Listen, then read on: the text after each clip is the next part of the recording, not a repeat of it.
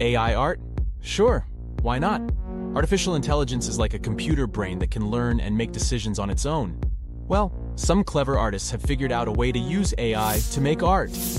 They feed the computer a bunch of data like images or sounds, and then the computer uses that data to create something new and unique. Some people might argue that A I art isn't really art because the computer is doing all the work. Others believe that while the computer might be doing the heavy lifting, it's the artist who decides what data to use and how to manipulate it. Plus, the end result is still a beautiful piece of art. One of the coolest things about A I art is that it can create stuff that humans might never think of. For example, one A I program takes an image and analyzes it, looking for patterns and shapes. Then it enhances those patterns and shapes to create something exaggerated and surreal.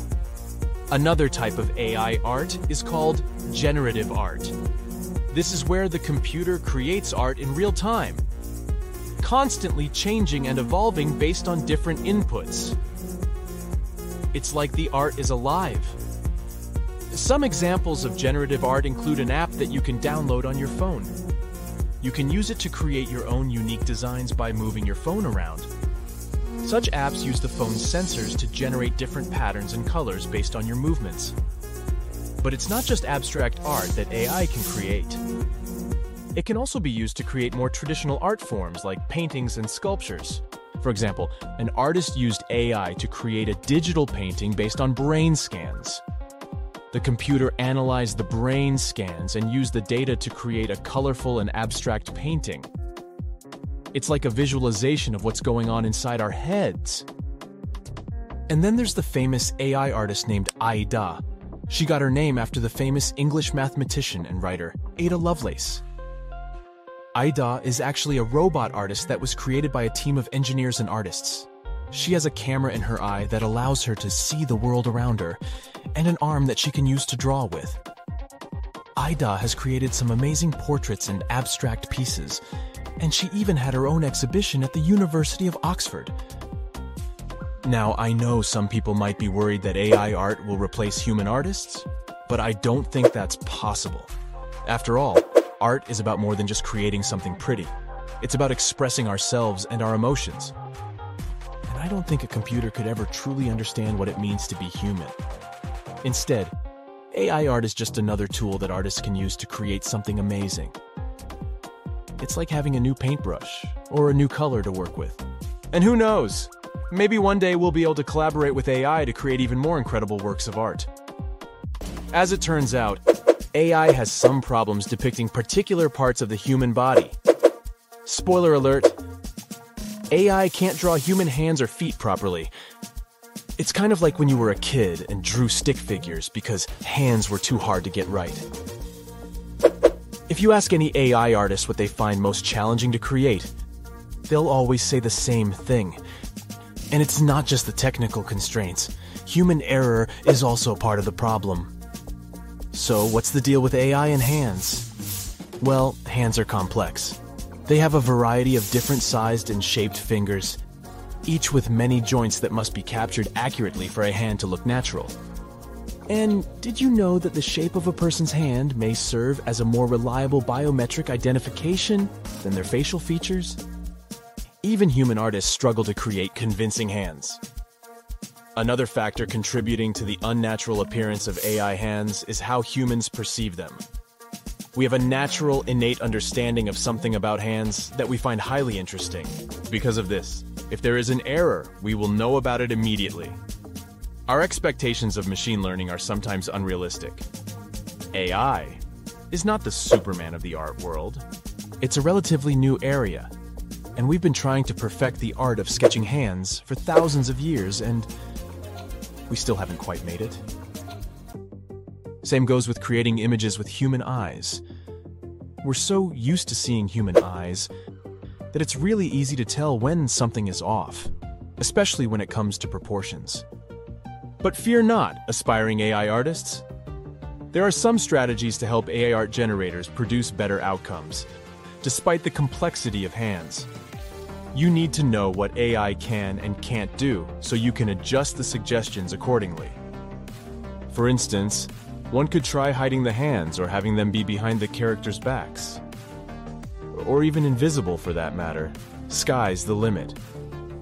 One could say characters with busy hands make for better artworks. So maybe create a scenario where the character's holding a cup of coffee or something. And never underestimate the importance of cropping. Drawing hands and all might be the lesser of the A I-generated content problems. One national copyright office has said that pictures created by artificial intelligence can't be protected by copyright laws because they're not made by humans.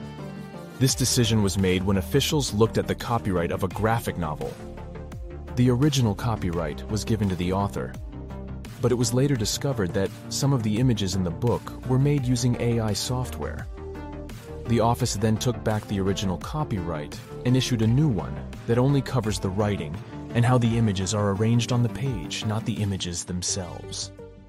So what does this mean? It means that A I-generated content like stories, screenplays, and articles can't be copyrighted in some countries. But the good news is that human artists can still copyright their images, which might make them more valuable. Some people think this decision is great because it protects human creativity, while others think it's bad news for A I-generated content creators who believe that they come up with the ideas and prompts that the A I uses to create the images. The Copyright Office officials backed up their claims by saying that the process of making images using A I is not the same as that of a human artist, writer, or photographer. The A I software used to create the images in the novel generates four different images based on its training data when given an initial prompt by a user. The user can influence subsequent images with additional prompts, but the process is not controlled by the user because it's impossible to predict what the software will create.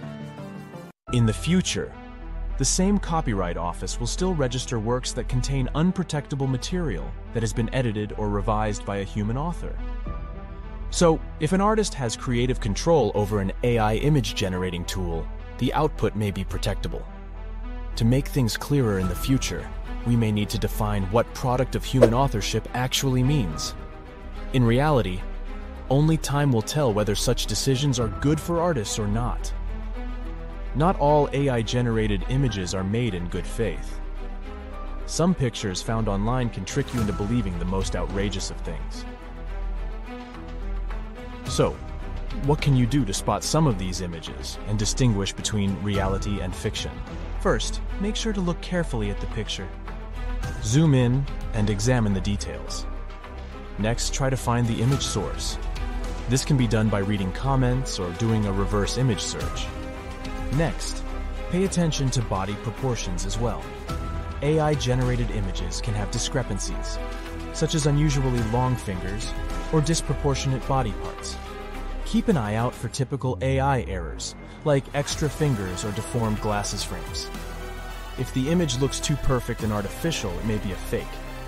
A I tools often create ideal images that are flawless, with perfect skin and hair. Real life is not always so perfect. Finally, examine the background. Cloned objects or blurred backgrounds can be a sign that the image was manipulated.